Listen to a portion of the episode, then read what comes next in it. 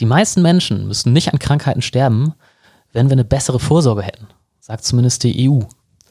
In dem Podcast hier unterhalte ich mich ja mit Leuten, die eine Vorstellung davon haben, wie unsere Gesellschaft 2050 aussehen könnte und vor allem sollte und mit dem, was sie machen, was dazu beitragen können. Das können Forscher, Unternehmer oder auch Politiker sein. Heute unterhalte ich mich mit Sebastian Loch von Cerascreen zum Thema Gesundheitsprävention und Diagnostik.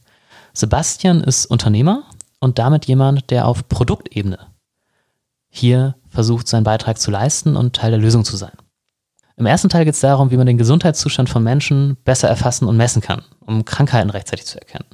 Wir gucken uns an, welche Informationsquellen es hier eigentlich gibt. Das können zum einen sowas wie Gesundheitstagebücher sein, das auf explizitem Nutzerinput basiert und händisch gepflegt wird. Und auf der anderen Seite können es aber auch implizite Nutzerdaten sein, wie Blut oder Speichel.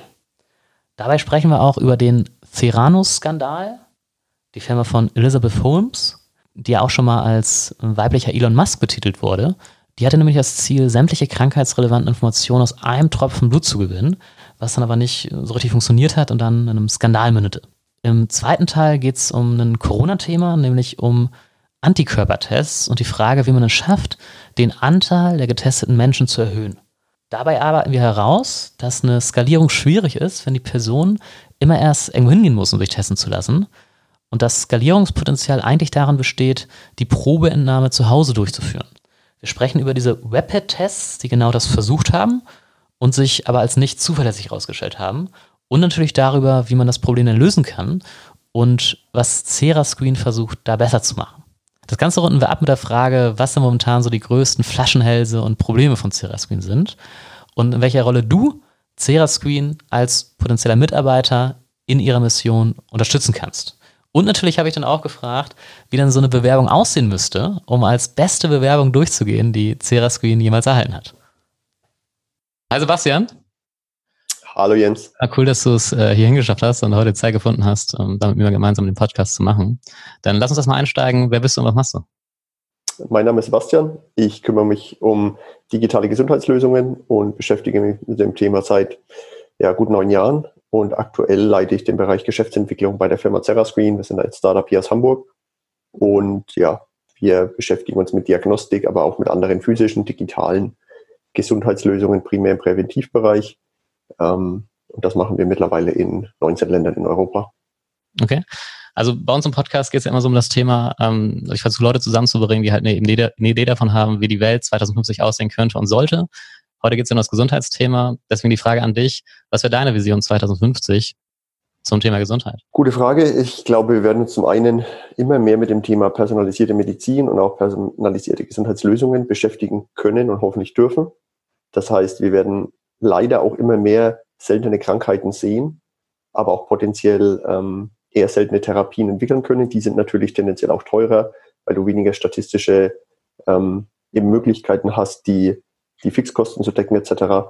Aber ich würde hoffen, dass wir zum einen eben im Bereich Individualmedizin, Individualprävention Fortschritte machen können und potenziell eben den Trend der letzten 20, 30 Jahre, das heißt die vielen großen Gesellschafts- Krankheiten, die sich immer mehr entwickeln, Stichwort Typ 2 Diabetes, ähm, potenziell auch ein Stück weit reduzieren können oder einfach die Wachstumsraten ähm, reduzieren können. Das wäre so eine Hoffnung auf jeden Fall. Und ähm, ich glaube oder ich hoffe, dass bis zum Jahr 2050 oder jetzt salopp gesagt 2050 kann natürlich 2040, 60 oder sonst irgendein anderes Jahr in der Zukunft sein, ähm, wir auch im Alltag mehr ähm, Präventivdiagnostik oder Prä Präventivgesundheitslösungen integrieren können und dass ähm, viele Menschen hoffentlich auch mehr über ihre eigene Gesundheit wissen und dass die vor allem digitalen Lösungen, die wir heute haben oder entwickeln werden, ähm, weltweit auch dazu beitragen, dass viel mehr Menschen mehr über ihren eigenen Gesundheitszustand wissen und dann auch viel einfacher Entscheidungen treffen können. Okay, das heißt, wenn ich dich richtig verstehe, dann gibt es eigentlich so zwei ähm, Entwicklungen. Das eine ist dieses Diagnostikthema, das heißt, wie schafft man es rechtzeitig zu erkennen, wenn sich eine Krankheit anbahnt oder wenn sich gesundheitliche Probleme anbahnen. Also das Messbarkeitsproblem. Und auf der anderen Seite werden die Lösungen, also in dem Fall die Behandlungsmethoden oder Medikamente, da sagst du, die werden auch personalisierter, also viel stärker auf einzelne Personen und auf die so Besonderheiten, Eigenschaften einzelner Personen abgestimmt. Kann man so als zwei, zwei große Bereiche erstmal, erstmal, erstmal sehen? Das sind auf jeden Fall zwei große Bereiche, die ich sehe. Natürlich gibt es in der, in der Chirurgie, im klassischen Krankenhausmanagement auch Megatrends, die das Ganze unterstützen werden, wo auch technologische Neuheiten, Robotik etc., PB, Data und so weiter dazukommen. Aber ich bin kein Arzt, ich bin kein Experte für, für Robotik, für Chirurgie. Deswegen kann ich dazu wenig sagen und will mich da auch wenig zu äußern. Aber die Themen, die ich eben sehe, sind die zwei von dir genannten, ja. Okay, also einmal Diagnostik und dann personalisierte Behandlung oder Medikamente. Mein Ziel ist es ja zum einen, mich mit Leuten zu unterhalten, die halt eine Idee davon haben, wie die Gesellschaft 2050 aussehen könnte. Also was ist die Vision 2050? Da hast du jetzt gerade schon ein bisschen was zu gesagt.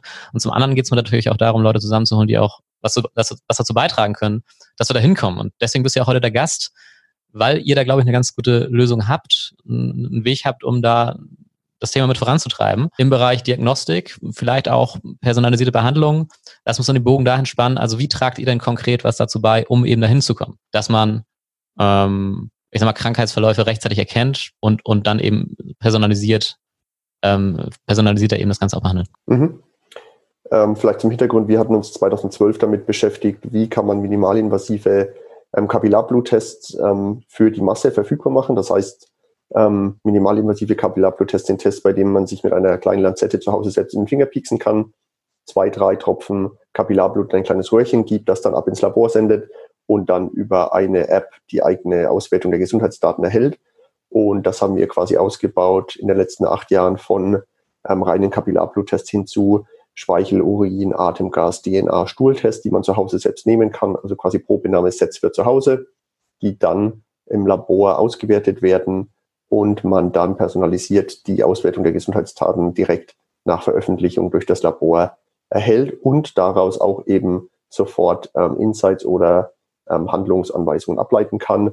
Und ähm, das sind eben Dinge, die präventiv sehr gut eingesetzt werden können von der Masse, von allen Laien, ohne dass man direkt zum Arzt muss. Denn in der Regel hat der Arzt ja auch immer die Aufgabe, sich um Krankheiten zu kümmern. Ähm, potenziell können und wollen wir niemals den Arzt ersetzen sondern wir wollen unterstützend tätig werden und insbesondere präventiv. Das war auch eingangs die These.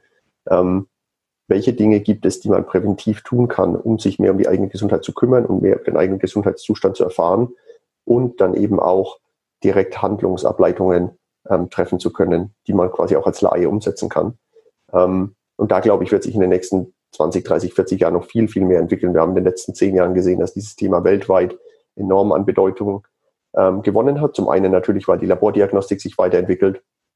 Zum anderen, weil die Gesundheitssysteme eben auch mehr und mehr incentiviert werden, ähm, auf Präventivlösungen zu setzen.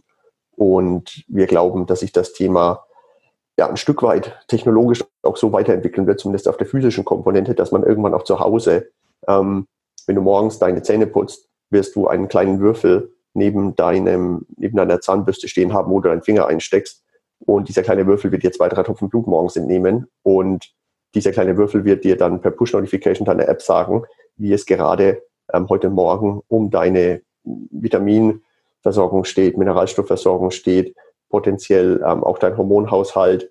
Ähm, und gegebenenfalls steht daneben auch ein weiterer Cube, der dir direkt deine personalisierten ähm, Nahrungsergänzungsmittel oder sonstige Präparate, Produkte ausspucken wird, die definitiv relevant sein werden für diesen einen Tag und vielleicht auch nur für diesen einen Tag. Okay. Ähm, und ähm, das ist auf jeden Fall etwas, was ich mir sehr gut vorstellen kann, potenziell auch schon in, in weniger als 25 Jahren, sondern potenziell auch in fünf Jahren. Ähm, und, und darüber hinaus hast du ähm, noch eine digitale Komponente, das heißt, die, die Datenmenge, die du potenziell jetzt schon über dich und deine Gesundheit erfassen kannst. Das heißt, die Wearables, die, die, die Smartwatches, die es gibt, die Ernährungstagebücher, die, die Sleep Tracker und so weiter und so fort die kannst du seit zwei, drei Jahren das allererste Mal in, der Geschichte der Menschheit eigentlich so kombinieren, dass du ein relativ ganzheitliches und komplettes Gesundheitsbild und Datenbild von dir selbst hast. Und, und die Daten und die Möglichkeiten, die man daraus entwickeln kann, sind natürlich unglaublich. Lass uns das einmal, einmal nochmal runterbrechen. Also, weil wir haben eben aufgebaut, wir sind jetzt in, es gibt zwei Bereiche. Also das eine ist eben der Diagnostikbereich, das andere ist personalisierte Behandlung. Wir sind jetzt ja in der Diagnostikschiene, oder zumindest würde ich da jetzt erstmal gerne drüber sprechen. Und da ist also die Frage, wie schafft man es, den Gesundheitszustand von Menschen zu erfassen und zu messen? Und lass uns das einmal kurz runterbrechen, ähm, was da sozusagen ich mal, Informationsträger oder, oder Datenquellen wären. Also eine wäre ja sozusagen, ich sag mal, explizites Nutzerwissen, also wo Nutzer von sich aus zum Beispiel so ein Tagebuch führt, ja, und irgendwie von sich aus äh, da Informationen einträgt. Und das andere wäre ja, ich sag mal, andere Datenquellen, sowas wie Blut, hattest du genannt, äh, Atem. Was gab's noch? Speichel, Urin, DNA, ja, Stuhl. Ja. Und, und wenn ich dich richtig verstanden habe, dann sagst du, ähm, eine Datenquelle oder Informationsquelle wäre halt eben das Thema Blut. Da ist sozusagen viel Information drin und es gibt auch einen guten Weg, das zu, zu, zu messen. Ja? Ähm, bevor wir über das Blut sprechen, ist das so naheliegend jetzt, ähm, sag mal was zu dem Thema, wie hieß die Kollegin Elizabeth Holmes? Mhm. Also da gab es ja diesen amerikanischen Skandal, die ja was ähnliches versucht haben, wo sie halt eben gesagt haben, hier, du kannst da irgendwie kurz den Finger pieksen, ein Bluttropfen kommt raus und da ist so viel Information drin, ähm, dass wir, ähm, genau, erklär mal, dass das, äh, mhm. vielleicht erstmal kurz noch so einfach, was die jetzt gemacht haben und mhm. sich das, was ihr jetzt macht, unterscheidet von dem, was die machen. Ja, gute Frage. Äh, Theranos hieß die Firma von Elizabeth Holmes. Ähm, sehr gutes Buch, ähm, kann ich jedem empfehlen, auch das Audiobuch, Hörbuch, ähm, fantastisch. Der Film auch ganz okay, wenn man kurz einmal sich die, die Zusammenfassung holen will bei Netflix und Co. Ähm, aber im Prinzip ging es darum, dass Theranos versprochen hatte, aus einem Tropfen Blut eine extrem große Anzahl von Parametern messbar zu machen.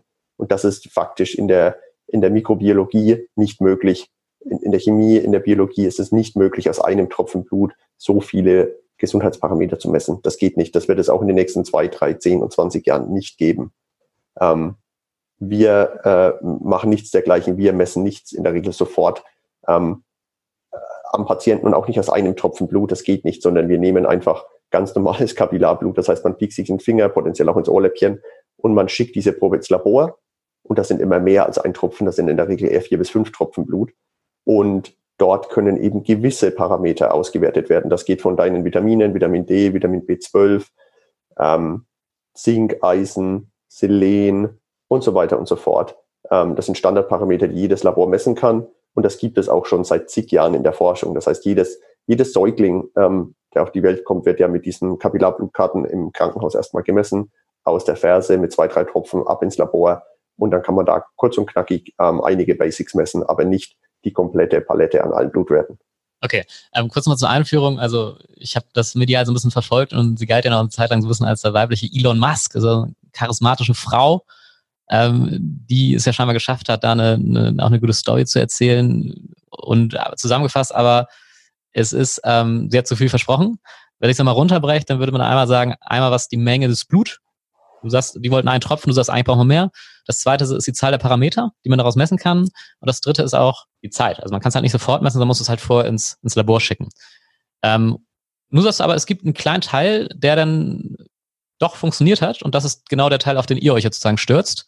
Genau, wir, wir und viele andere, genau. Auch viele Ärzte nutzen das, ähm, viele Therapeuten nutzen das wie gesagt, im, im Krankenhaus wird das weltweit fast bei jedem, bei jedem Baby, das auf die Welt kommt, gemacht. Das heißt, da gibt es eine Trockenblutkarte, auf die direkt nach der Geburt ähm, wenige Tropfen Blut entnommen werden und auf diese, diese Karte aufgetropft werden. Diese Karte kondensiert und konserviert das Blut dann und das wird auf, auf Basis eben dieser Karte dann analysiert und da kann man immer einige ähm, Basic-Parameter im Blut messen und das ist nichts Neues. Da hat niemand etwas vor kurzem erst erfunden, sondern das ist das ist einfach Standard, ähm, Standardmedizin, Technik okay, heute. Okay, aber wir haben ja gerade festgestellt, Blut wäre sozusagen eine Datenquelle, wo man jetzt Informationen rausziehen kann. Es gibt noch andere. Ist Blut wirklich das, wo du das größte Potenzial siehst? Oder sagst du, ja, in den nächsten Jahren, da gibt es vielleicht einen Shift in Richtung, ja, whatever, irgendwie Speichel oder, oder ist Blut wirklich da, steckt da das meiste Potenzial? Das kommt komplett darauf an, was du messen willst. Also es gibt eben bestimmte Parameter, die messen sich viel besser im Speichel. Es gibt bestimmte Parameter, die messen sich viel besser im Urin. Andere ähm, Stichwort Laktoseintoleranz, das misst du in der Regel im Atemgas. Ähm, die, die Stuhldiagnostik hat in den vergangenen Jahren sehr, sehr große Fortschritte gemacht. Und die, die DNA-Analyse an sich ist ja ein sehr neues Feld der Wissenschaft. Das heißt, die, die, die Gensequenzierung ist ja technisch erst möglich seit maximal 30 Jahren. Und die, die Kostendegression, die wir bei der DNA-Analyse haben, ist ja unglaublich. Also die, die Sequenzierung deiner, deiner kompletten DNA hat vor 20 Jahren noch ich glaube, es waren 100 Millionen Dollar gekostet und jetzt kostet sie zwischen 100 und 1000 Dollar, je nachdem, wie lange und wie viel du analysieren möchtest. Das heißt, ähm, da, da werden in den nächsten Jahren, wie gesagt, da steckt mir in den Kinderschuhen, da werden in den nächsten Jahren unglaubliche Fortschritte und weitere Diagnostikmöglichkeiten äh, sich auftun. Okay, also du sagst, es steckt auch viel Diagnostikpotenzial in dem Informationsgehalt der DNA. Mhm. Und das wird jetzt auch immer günstiger, die eben zu messen ein bisschen zur Einordnung, wie ist da momentan der Stand? Ich habe gehört, ich glaube, die Frau von einem der Google-Gründer ist da ja auch stark mit drin, also hat irgendwie das größte, ich weiß nicht, DNA-Labor oder sowas. ja. DNA-Datenbank. Ähm, 23andMe, genau.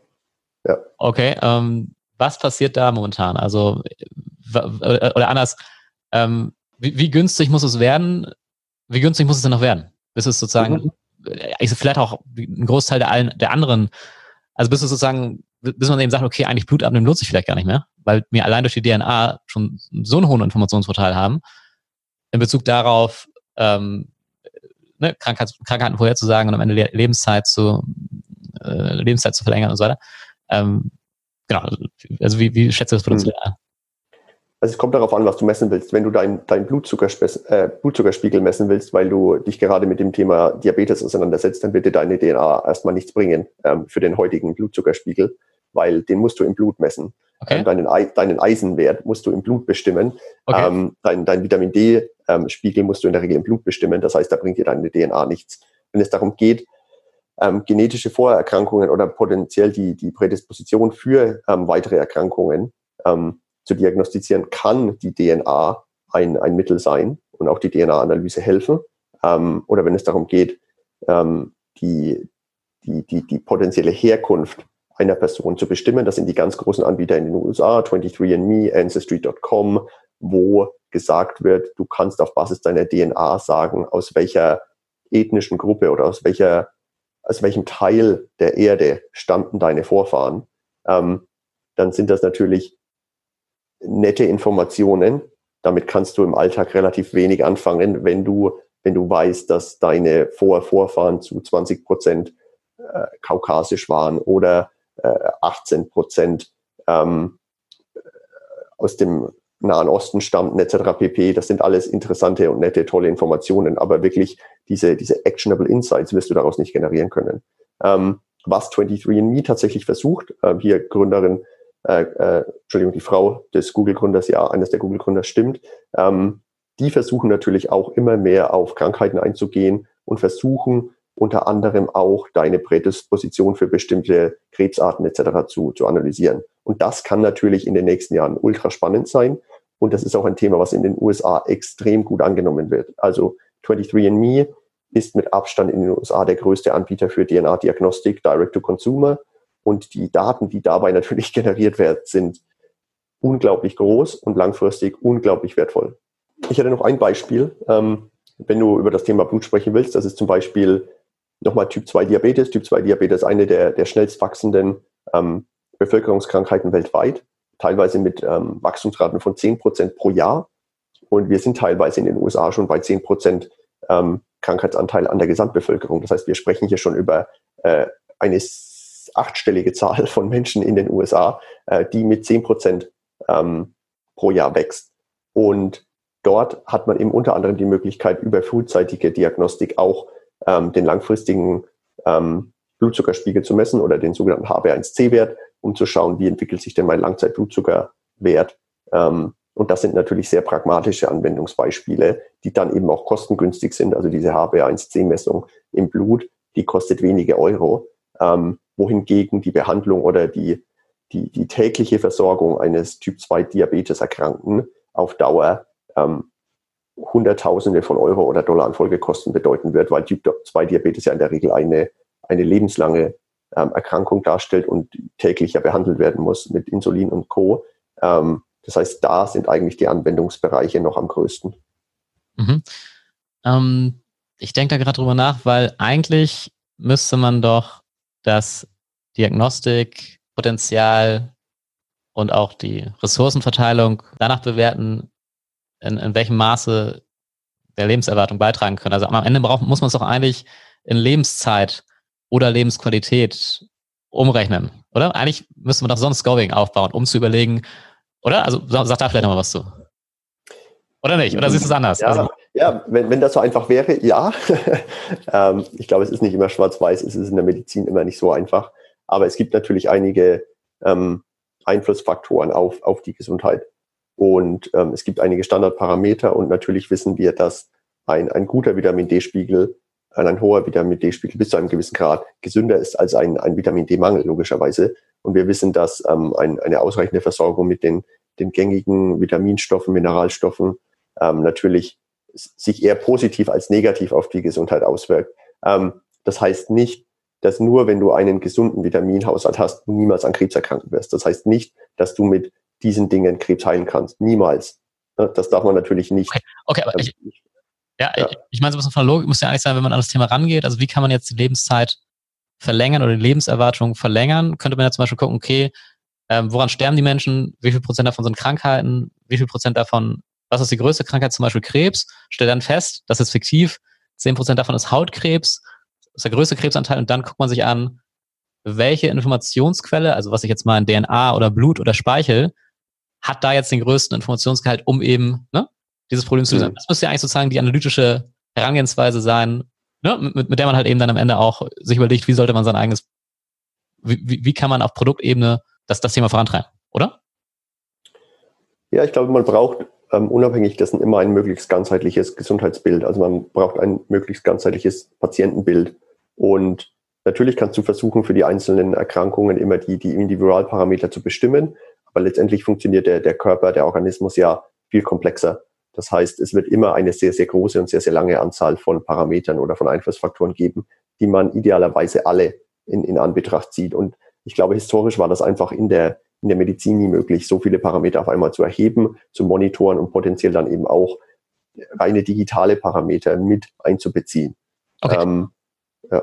okay. Lass uns mal einen konkreten Use Case machen jetzt aus Nutzersicht. Das heißt, ähm, genau, macht einfach mal so einen Use Case, wie sozusagen der Workflow wäre vom ja, ich weiß nicht, Nutzer stellt irgendein Problem fest, findet euch, nutzt euer Produkt, bekommt ein Ergebnis, wird gesund. Ja? Stellt einfach mhm. den, ja, den, den Flow einmal da. Okay, ganz, ganz einfacher Fall. Thema Vitamin D.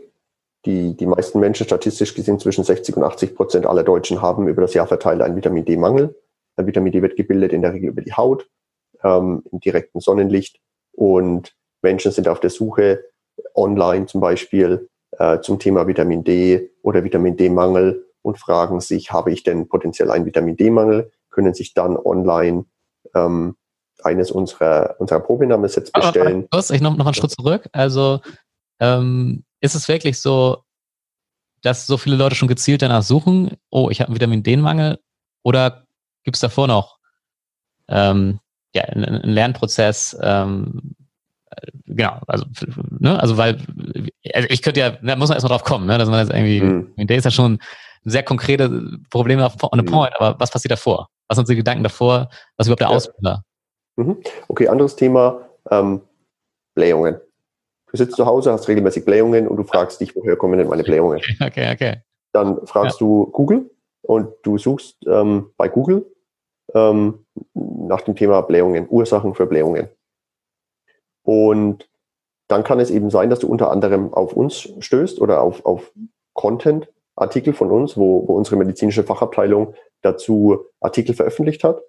Und wir können dann eben auch Probenahmesets zur Verfügung stellen, mit denen du ähm, diese, ähm, vielleicht deine Vermutungen, die du schon hast zum Thema Blähungen oder ähm, einfach das, was du online irgendwo gelesen hast, bei uns oder auf anderen Webseiten, Online-Portalen, Gesundheitsportalen etc. pp., dann auch verifizieren kannst. Also ist es vielleicht eine Allergie, eine Lebensmittelallergie, eine Lebensmittelunverträglichkeit?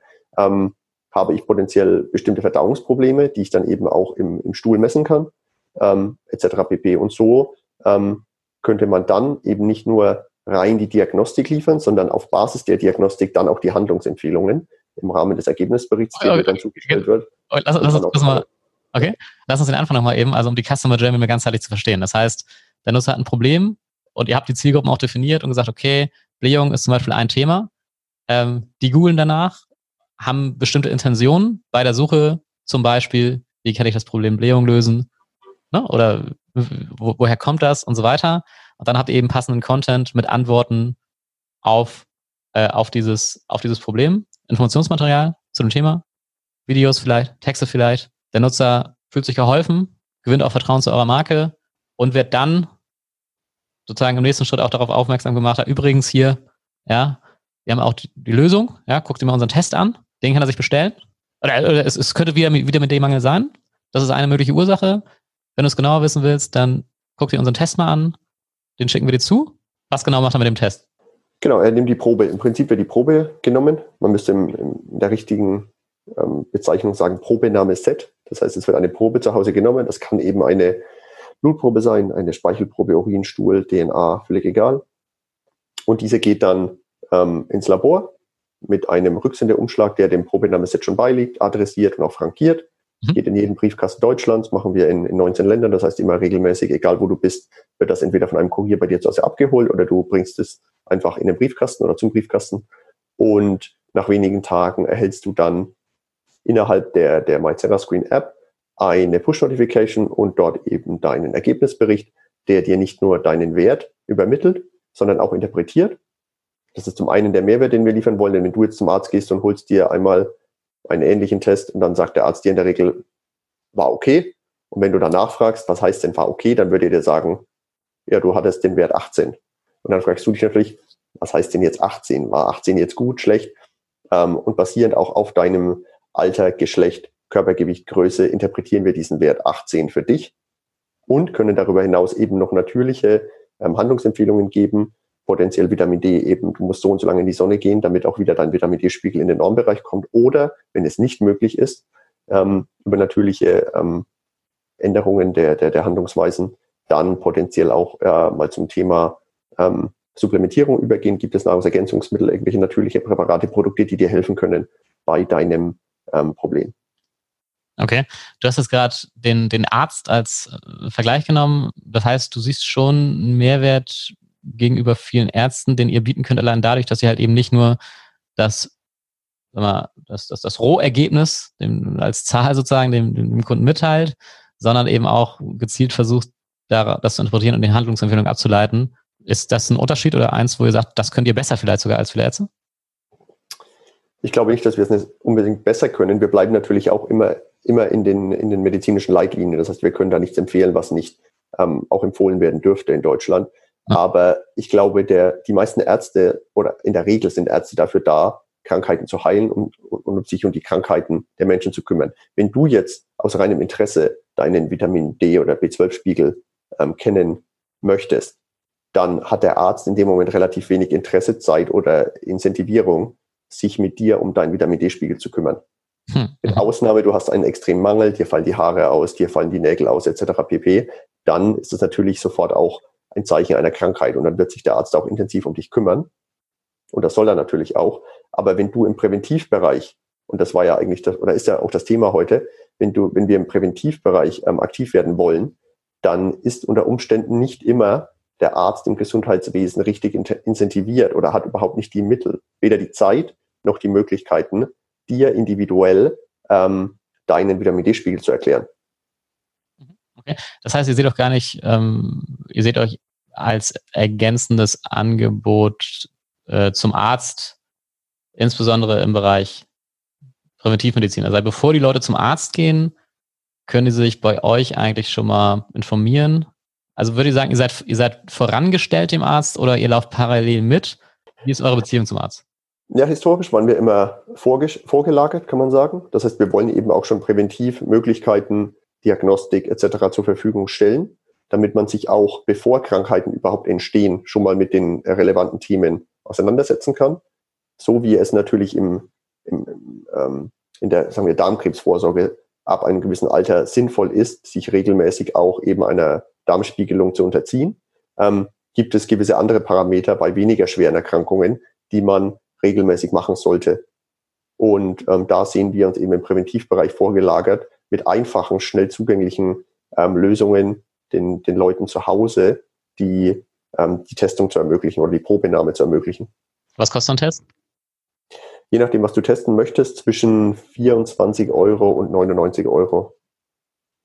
Ähm, ich habe mal gelesen, dass ich habe eine Studie der, der EU mir mal angeguckt und da stand drin, die meisten Leute müssten nicht an Krankheiten sterben, wenn man es rechtzeitig erkannt hätte, also wenn wir eine richtig gute Präventivmedizin hätten. Warum haben die Leute das so wenig auf dem Schirm?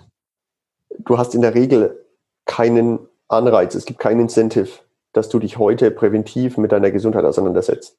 Du wirst, angenommen heute Nachmittag gehst du, gehst du ins Café und, und isst zwei Kuchen und bestellst dir zwei Kaffee, ähm, versus du holst dir einen Pfefferminztee. Hast du in dem Moment heute Abend, morgen kurzfristig null Incentive, das zu tun. Du wirst dich nicht besser, nicht, nicht viel schlechter fühlen. Du gehst heute Abend in eine Bar und trinkst irgendwie fünf Gin Tonic, versus zwei äh, Pfefferminztee. Klar, morgen könntest du kurzfristig etwas Kater haben, aber mittelfristig wirst du davon, wirst du nicht incentiviert werden, dich äh, präventiv um deine Gesundheit zu kümmern. Deswegen ist es extrem schwer, diese äh, Handlungsveränderung überhaupt ähm, herzustellen. Menschen werden erstmal nicht incentiviert, können das nicht fühlen, nicht spüren. Warum soll ich mich jetzt ähm, intensiv um meine Gesundheit kümmern? Warum soll ich joggen gehen? Warum soll ich aktiv sein? Warum soll ich mich mit gesunder Ernährung beschäftigen? Mhm. So viel schlechter wird es dir nicht gehen. Aber langfristig hast du eben die Möglichkeit, dadurch ähm, auch potenziell viele der, der großen ähm, der Bevölkerungskrankheiten, äh, der Gesellschaft und der Wohlstandskrankheiten positiv zu beeinflussen. Mhm. Okay, also wir haben jetzt dieses typische Problem, dass halt ein sehr großer Zeitraum da ist zwischen dem Verhalten und der Auswirkung. Mhm. Wie kann man das lösen? Also wie kann man sozusagen da das, den, den, den, den Nutzen, den Mehrwert sichtbarer machen ne, für Leute, damit sie sich eben auch mehr über das Thema Gedanken machen und da mehr, mehr, ja. Du kannst es zum einen verordnen, verschreiben oder aus staatlicher Sicht ähm, den Menschen nahelegen oder äh, potenziell die Menschen dazu verpflichten. Und es gibt in Deutschland seit einigen Jahren das sogenannte Präventionsgesetz, das unter anderem die gesetzlichen Krankenkassen dazu verpflichtet, einen Teil ihrer ähm, Budgets verpflichtend in Präventionsleistungen zu investieren. Das heißt, pro Versicherter muss eine gesetzliche Krankenkasse pro Jahr Betrag X für Präventionsleistungen ausgeben, die du dann im Rahmen dieser sogenannten Paragraph 20 Kurse aus dem ähm, SGB V oder äh, andere Gesundheitsleistungen präventiv von der Kasse ähm, in Anspruch nehmen kannst. Und dazu, dazu verpflichtet der Gesetzgeber die, die ähm, Krankenkassen in Deutschland. Andererseits ähm, kannst du natürlich auch freiwillig versuchen, Menschen zu incentivieren und auch ähm, so zu incentivieren, dass potenziell täglich gesündere, was auch immer dann gesünder heißt, Routinen im Alltag durchgeführt werden. Und das ist eigentlich mit Abstand meiner Meinung nach das Schwierigste im Gesundheitssystem, ähm, das wirklich langfristig umzusetzen. Okay. Ähm, man hat ja, für mich ist immer die Frage, wie kann man Gesundheitsressourcen so verteilen, dass man zum Beispiel äh, am Ende die, die Lebenszeit maximiert. Also, also, wie sollte man Ressourcen so verteilen, Gesundheitsressourcen so verteilen, dass man halt eben da am Ende hm, möglichst viel bei, bei raus hat, was auch immer man da genau als Ziel definiert, zum Beispiel Lebenszeit. Wenn ich richtig verstehe, dann sagst du, ähm, genau, also, also kann Präventivmedizin da einen Beitrag leisten, dass man hat, dass er es schafft, mit weniger Ressourcen und mit den gleichen Ressourcen sozusagen mehr rauszuholen, ob es jetzt Lebenszeit ist oder Lebensqualität ist oder whatever. Also wenn man mehr in Prävention investiert, genau, hat man da sozusagen eine bessere, ich nenne es also Kapitaleffizienz, ja, also können wir schon, also. Die, ja, die ROI, also die Return on Investment Berechnung bei Präventionsmaßnahmen ist wirklich extrem komplex und die, die, die Studien gehen da wirklich von bis. Also der ROI von Präventionsleistungen, da gibt es viele Studien auch von deutschen Professoren, Universitäten zu, reichen von ähm, ROI von 1 zu 1 oder 1 zu 2 bis 1 zu 24. Ähm, und damit meine ich oder damit meine die Studien, ein Euro, der in Präventionsleistungen investiert wird, kann potenziell bis zu 20 Euro an ähm, ja, Gesundheitsmehrwert äh, liefern kannst oder eben Kosten sparen. Ja. Kannst du ein konkretes Beispiel nennen, vielleicht wo es einen Zusammenhang mit eurem Produkt gibt, zum Beispiel das Thema Diabetes? Genau, wie angesprochen, äh, Diabetes ist eine der, der größten chronischen Erkrankungen weltweit, die auch extrem stark am Wachsen ist. Ähm, Beispielrechnung, du würdest, sagen wir, ein bis zweimal pro Jahr deinen Langzeitblutzuckerwert messen. Der kostet Pi mal Daumen irgendwas zwischen 25 bis 35 Euro, sagen wir 30 Euro. Das machst du angenommen zweimal im Jahr, dann wären das circa 60 Euro Pi mal Daumen versus ähm, du wirst potenziell ab ab Jahr, weiß ich 45, wenn du 45 bist, sagen wir, würdest du potenziell Typ 2 Diabetes ähm, entwickeln und dadurch eben nicht nur täglich deinen Blutzuckerspiegel messen müssen, sondern auch Insulin dir spritzen müssen etc. pp. Dann wären die Folgekosten um ein x-faches höher langfristig, wenn du dich mit dieser Krankheit auseinandersetzen müsstest und die Behandlung der Krankheit oder die ist ja fast schon keine Behandlung, sondern es ist ja eher der Umgang mit der Krankheit, ähm, würde langfristig um ein x-faches teurer sein, als präventiv dich darauf hinzuweisen und dann natürlich auch implementieren ähm, oder implizit meinen, dass du nicht nur die, die HB1C-Messung gemacht, sondern auch verstanden hast und deine, deine Lebensweisen geändert hast, dahingehend, dass du eben deine ähm, Essgewohnheiten, Bewegungsgewohnheiten etc. angepasst hast und dann hoffentlich auch nicht an Typ 2 Diabetes erkranken wirst. Okay, dann lass uns noch mal kurz einen Bezug zum aktuellen Thema Corona schlagen. Was würdest du sagen, ist das größte Problem bei Corona? Ja, ich glaube, dass wir dann mittelfristig es auch schaffen, genügend ähm, Testkapazitäten immer zur verfügbar zu haben und diese auch leicht anwendbar sind. Also die Benutzerfreundlichkeit muss da sein und die müssen, die, die Kapazitäten müssen nicht nur ähm, auf dem Papier da sein und im Labor da sein, sondern auch wirklich bei den Menschen zu Hause ankommen. Das heißt, dass jeder kurz und schnell oder auch die Cluster, die wir kurz und schnell irgendwo identifizieren, in, in, egal in welcher Stadt, in welcher Region, egal ob jetzt Deutschland oder in anderen Ländern, dass wir dort kurz und schnell äh, ganz einfach diese Menschen alle testen können. Und das potenziell eben mit der PCR-Messung, das heißt mit dem Rachenabstrich zu Hause, ähm, aber auch dann äh, mittelfristig, wenn die, wenn die Pandemie fortgeschritten ist, mit den Antikörpertests, mit den Antikörpertests, wo die Probe eben immer im, im akkreditierten Labor ausgewertet wird. Mhm. Okay, also du würdest sagen, das größte Problem beim Corona-Thema momentan ist die, die Testkapazität, das ist ein Bereich, wo man jetzt einen großen Beitrag leisten könnte. Und wenn man das weiter runterbricht und sich fragt, was ist das größte Problem jetzt bei der Testkapazität oder wie man kann man eben ähm, jetzt möglichst viele Testungen machen, da sagst du, ist die Herausforderung Skalierbarkeit und Benutzerfreundlichkeit unter einen Hut zu bringen. Und da gab es ja jetzt diesen Versuch mit diesen Rapid-Tests genau das zu machen, aber das hat ja bisher, glaube ich, nicht so funktioniert. Sag da noch was zu. Genau, also zum einen gibt es die Laborkapazitäten in den Laboren vor Ort. Wir wissen, dass es gerade in Deutschland und vielen anderen eben mittlerweile genügend Laborkapazitäten gibt, die in den vergangenen drei Monaten aufgebaut wurden. Das heißt, es können auch mittlerweile genügend Proben in die Labore gesendet werden. Aber dennoch ähm, werden diese Labore gar nicht alle ausgenutzt, denn es werden gar nicht genügend Proben genommen von den ähm, Bevölkerungsgruppen, von, auch von den Clustern. Ähm, das heißt, da gibt es auf jeden Fall immer noch die Problematik, dass die Benutzerfreundlichkeit oder einfach die, die Massenverfügbarkeit, die Massentestung noch gar nicht stattfindet.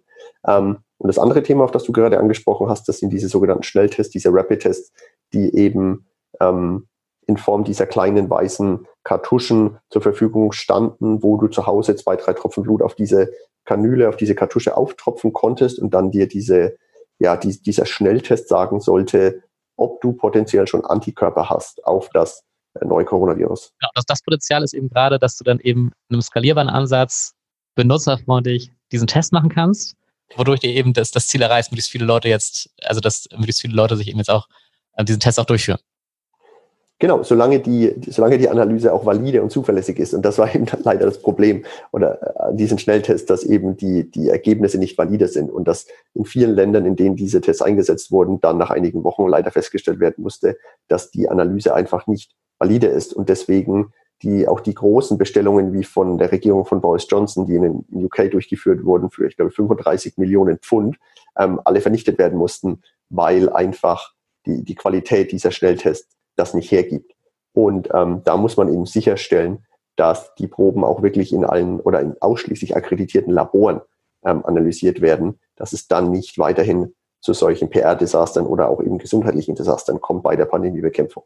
Okay, das heißt also, diese, diese Selbsttests haben ein sehr hohes Potenzial, wenn man es dann eben schafft, dieses Problem der Zuverlässigkeit der Testergebnisse zu lösen. Wie kann man das schaffen? Wenn man, das schafft, genau, wenn das überhaupt chemisch und biologisch möglich ist. Du hattest vorhin ja Theranos angesprochen und auch dort wurde viel versprochen, was dann einfach nicht möglich war. Ja? Mhm. Stand heute kann die, kann die Technik das eben oder konnte damals bei Theranos vor einigen Jahren das nicht abbilden und Stand heute kann leider auch die, diese Rapid-Testung, diese Schnelltestung nicht zuverlässig ähm, die Antikörper eines äh, der, der, Coronavirus-Pandemie ähm, diagnostizieren. Und okay, aber, aber hast, wenn man das schaffen will, jetzt möglichst viel, also möglichst hohen Anteil, sozusagen ein, ein Testergebnis von möglichst hohem Anteil der Bevölkerung zu bekommen, dann ist die Lösung nicht, dass der Nutzer irgendwo hingeht, sondern er muss die Möglichkeit haben, zu Hause sich testen zu lassen. Verstehe ich richtig? Genau, also zum einen wollen wir in der Pandemiebekämpfung weltweit natürlich auch die, die Mobilität etwas einschränken. Das heißt, die Menschen sollen ja zu Hause bleiben, Isolierung, Lockdown etc. haben wir alle jetzt am eigenen, am eigenen Leib erlebt in den letzten Monaten. Ähm, und natürlich soll das dann nicht aufgehoben werden allein für die, für die, für die Testung und Messung, denn die, die Probenahme kann auch einfach zu Hause durchgeführt werden. Das heißt, die, diese Form der Diagnostik kann man ganz einfach zu Hause zur Verfügung stellen, wie wir auch andere Bluttests seit Jahren ja zu Hause verfügbar machen, Probenahmesitz für Bluttest. So haben wir natürlich auch einen ähm, Coronavirus-Antikörpertest beispielsweise auf den Markt gebracht oder auch ein, eine PCR-Analyse für den Rachenabstrich, die dann ganz einfach von zu Hause entnommen werden kann, ins akkreditierte Labor geschickt wird, ohne dass du dich nach draußen begeben musst, ohne dass du durch die Stadt ähm, pendeln musst, ohne dass du in die, in die Arztpraxis gehen musst. Und das sind natürlich auf jeden Fall Möglichkeiten, um, um weiterhin auch dort die, die Mobilität einzuschränken, obwohl die, die Qualität dadurch dennoch äh, sichergestellt ist. Ja, das klingt doch mega. Das heißt ja, ihr habt jetzt einen, einen Weg gefunden, die Probeentnahme zu Hause stattfinden zu lassen, was ja total wichtig ist, um das, um das benutzerfreundlich und damit auch skalierbar zu machen.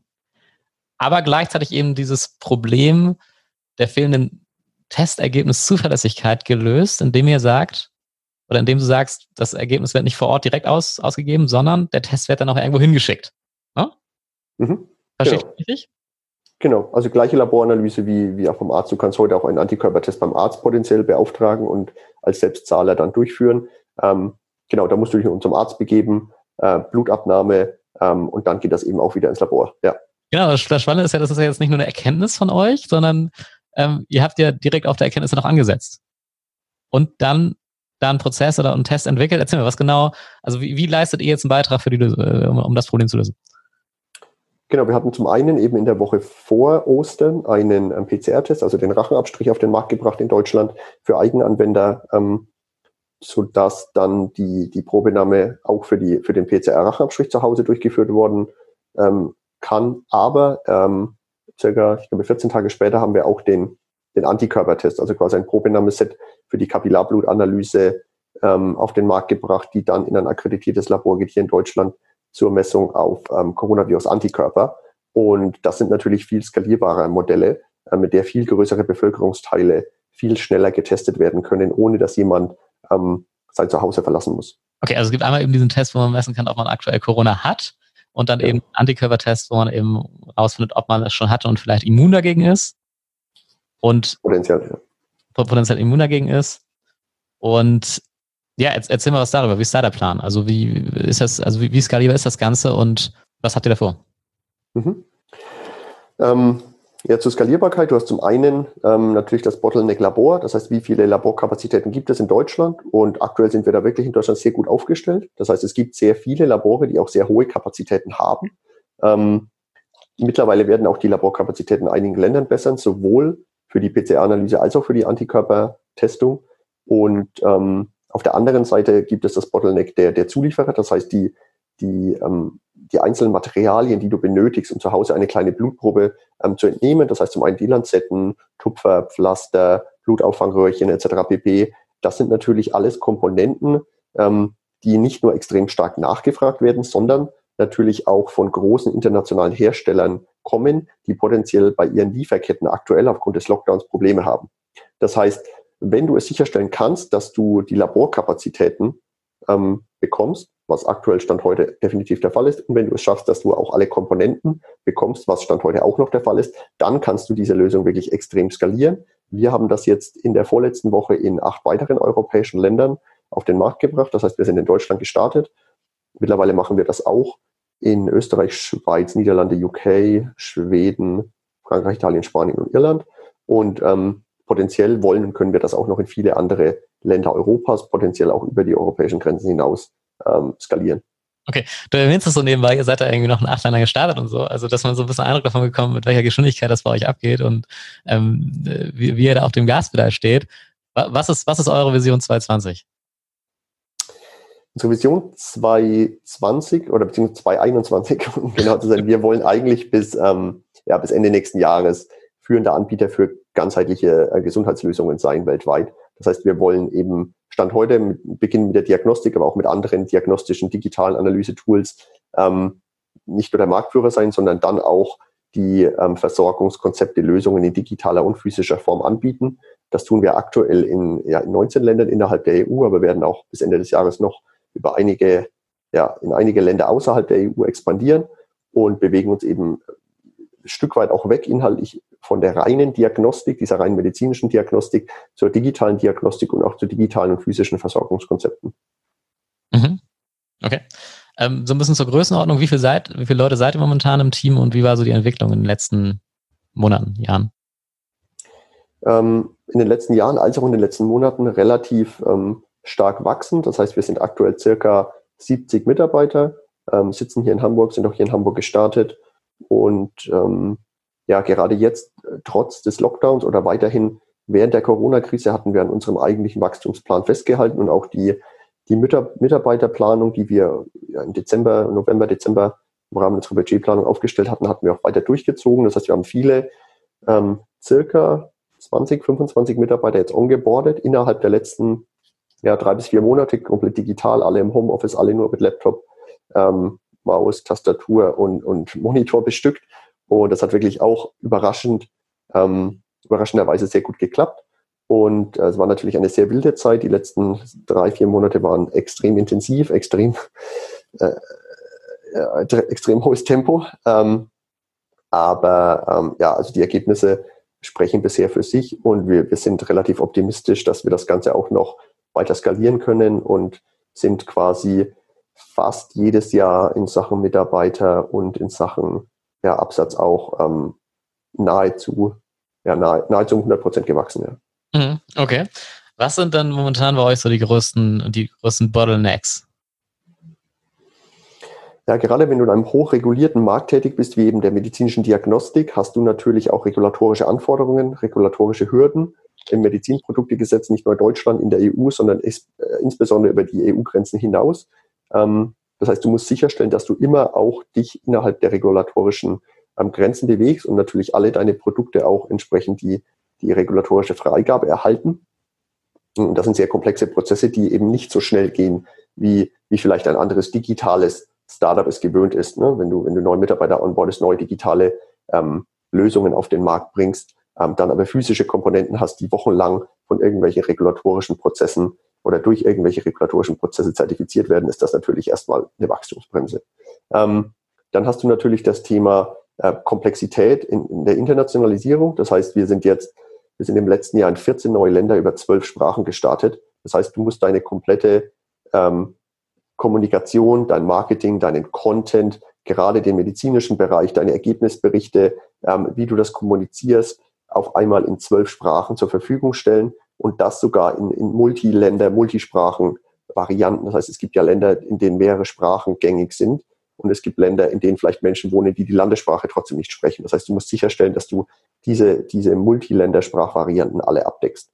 Ähm, dann das ganze Thema Supply Chain Logistik, dann wenn du dich mit Diagnostiklaboren auseinandersetzt und dann versuchst du Probenlogistik aufzustellen über Landesgrenzen hinweg und über Sprachen hinweg und potenziell demnächst über Zeitzonen hinweg, äh, wenn du einmal über den großen Teich schaust. Ähm, da gibt es noch allerhand an, an, an Komplexität zu meistern, ja. Okay. Ähm, nur ist natürlich auch mein Ziel so ein bisschen jetzt mit dem Podcast, Leute zu Aufmerksamkeit für Leute zu generieren, die daran arbeiten, sinnvolles Thema nach vorne zu treiben. Das macht er jetzt gerade. Auch das Thema Sinnarbeit so ein bisschen in Vordergrund zu stellen.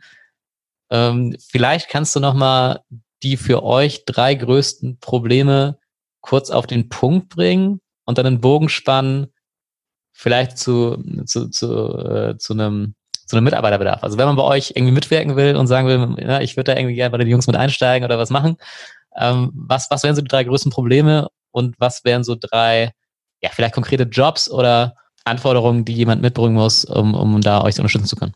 Also Probleme definitiv eben die, die ähm, Meisterung der regulatorischen Anforderungen in den jeweiligen Ländern, dann die Komplexität in Bezug auf Sprachen und, und Länderbesonderheiten und aber auch die, die Skalierung in Bezug auf Logistik, ähm, dass du das über Ländergrenzen hinweg und potenziell über die Kontinente hinweg auch sicherstellen kannst. Ähm, zum Thema Team. Ähm, wir sitzen mit den meisten Mitarbeitern hier in Hamburg und sind aber auch immer aktiv auf der Suche nach neuen Mitarbeiterinnen, neuen Mitarbeitern. Ähm, und das in völlig verschiedenen Bereichen, sowohl im Bereich Online-Marketing, klassisches Marketing, ähm, Vertrieb. Wir sind ähm, sehr intensiv im Bereich Content Creation unterwegs. Das heißt, wir haben eine eigene wissenschaftliche Redaktion mit äh, quasi äh, wissenschaftlichen Mitarbeitern, die dort sehr viel eigene Texte veröffentlichen. Ähm, Kundensupport, Produktion, Logistik, äh, Supply Chain, von bis, also wirklich äh, auf www.cerascreen.de über uns Jobs. Ähm, da gibt es wirklich eine lange Liste. Ich wollte gerade sagen, also im Grunde kann man sagen, ähm, wenn jemand Bock hat, das Thema voranzutreiben, ist eigentlich äh, egal, was er kann, Hauptsache er kann was, da findet sich immer irgendeine Position, wo er reinpasst, so ungefähr, oder? okay. Ja und nein, also wir sind ein Stück weit natürlich auch ähm, in einer glücklichen Situation in so einer tollen Stadt wie Hamburg zu sitzen. Das heißt, der, der Pool an Talent in Hamburg ist natürlich ein sehr guter. Natürlich hast du auch viel Konkurrenz mit anderen großen, guten Firmen, mit anderen Startups, auch im, im Healthcare, im Health-Tech-Bereich. Das wissen wir auch. Aber nichtsdestotrotz, glaube ich, sind wir hier in, in Hamburg wirklich in einem sehr tollen Umfeld. Du bist ja auch ähm, selber viel im, ja, ich sag mal, B2B-Umfeld unterwegs oder jemand, der auch häufig Pitches äh, vorbereitet und dann, ich weiß nicht, Krankenkassen oder Apotheken dann eben vorstellt und präsentiert. Ähm, also was wäre der aus deiner Sicht bestmögliche Pitch an eure Firma für jemanden, der bei euch einsteigen will? Also ein Zweizeiler. Was müsste da drin stehen, dass du sagst, okay, das ist, das ist mein Mann. Ja? Zum Beispiel, das ist euer Problem. Ich kann das lösen, indem ich erstens, zweitens, drittens mache. Lass mal sprechen. Als Beispiel. Wie müsste so ein Pitch aussehen, dass du sagen würdest, ey, krasse Bewerbung. Also das ist die beste Bewerbung, die ich bisher bekomme. Also Bewerber eines Mitarbeiters, ja. der sich bei uns ja. bewirbt. Ja. Also auf jeden Fall der Fokus auf ähm, eine globale Lösung, eine ganzheitliche Lösung, die im präventiven Ansatz ähm, greift. Ich glaube, das wären so die drei Komponenten. Okay. Alles klar. Ähm, ja, dann ansonsten, wenn da jemand Interesse hat, einzusteigen, dann ähm, sagen, gerne an mich wenden. Ich mache dann gerne eine Intro ja? für Cera Screen. Hm, hast du sonst noch ein paar abschließende Worte, ähm, wo du sagst, das willst du auf jeden Fall den Leuten mit auf den Weg geben? Vielleicht, das hast du auch vergessen anzusprechen oder irgendwie nur so, so, so eine Kernbotschaft oder ein Ausblick? Gute Frage. Also ich glaube, das Thema Prävention wird uns weiterhin beschäftigen und es ist und bleibt, glaube ich, das schwierigste Thema mit in der Gesundheit, weil es eben nicht greifbar ist, weil du Stand heute keine Incentivierung hast, dich jetzt mit, mit deiner Gesundheit, deinen präventiven ähm, Gesundheitslösungen oder Handlungsweisen zu beschäftigen. Und, und das wird, glaube ich, langfristig die, die schwierigste, die größte Challenge sein weltweit von Gesundheitsanbietern, diese Themen auf freiwilliger Basis zu publizieren, sodass Leute eben intrinsisch motiviert werden, sich um die eigene Gesundheit zu kümmern. Und, und wer da, wer da noch tolle Ideen hat oder sich austauschen möchte, darf auch jederzeit gerne auf mich oder auf uns zukommen. Alles klar. Ja, Sebastian, also ich finde das Gespräch auf jeden Fall sehr interessant. Es haben sich auch im Gespräch sehr verschiedene, ich sag mal, potenzielle Gesprächsverläufe ergeben, die ich jetzt, auf die ich jetzt nicht allein steigen konnte, weil aus Zeitgründen das nicht funktioniert hätte. Aber ich glaube, da gibt es auf jeden Fall noch einiges an Material, an Themen, die man da, die man da besprechen kann. Ähm, ja, ich werde das auf jeden Fall weiter verfolgen und ähm, äh, ja, lass uns auf jeden Fall in Kontakt bleiben. Und ich würde sagen, erstmal vielen Dank, dass du da warst. Cool. Und gerne Jens, dir und deinem Team auch alles Gute und ja, ich finde euren Content super, mach gerne so weiter und ja, ich freue mich auf neue spannende Podcast-Gäste und auf mehr Input. Alles klar. Okay, bis dann. Ciao, ciao. Ciao, ciao.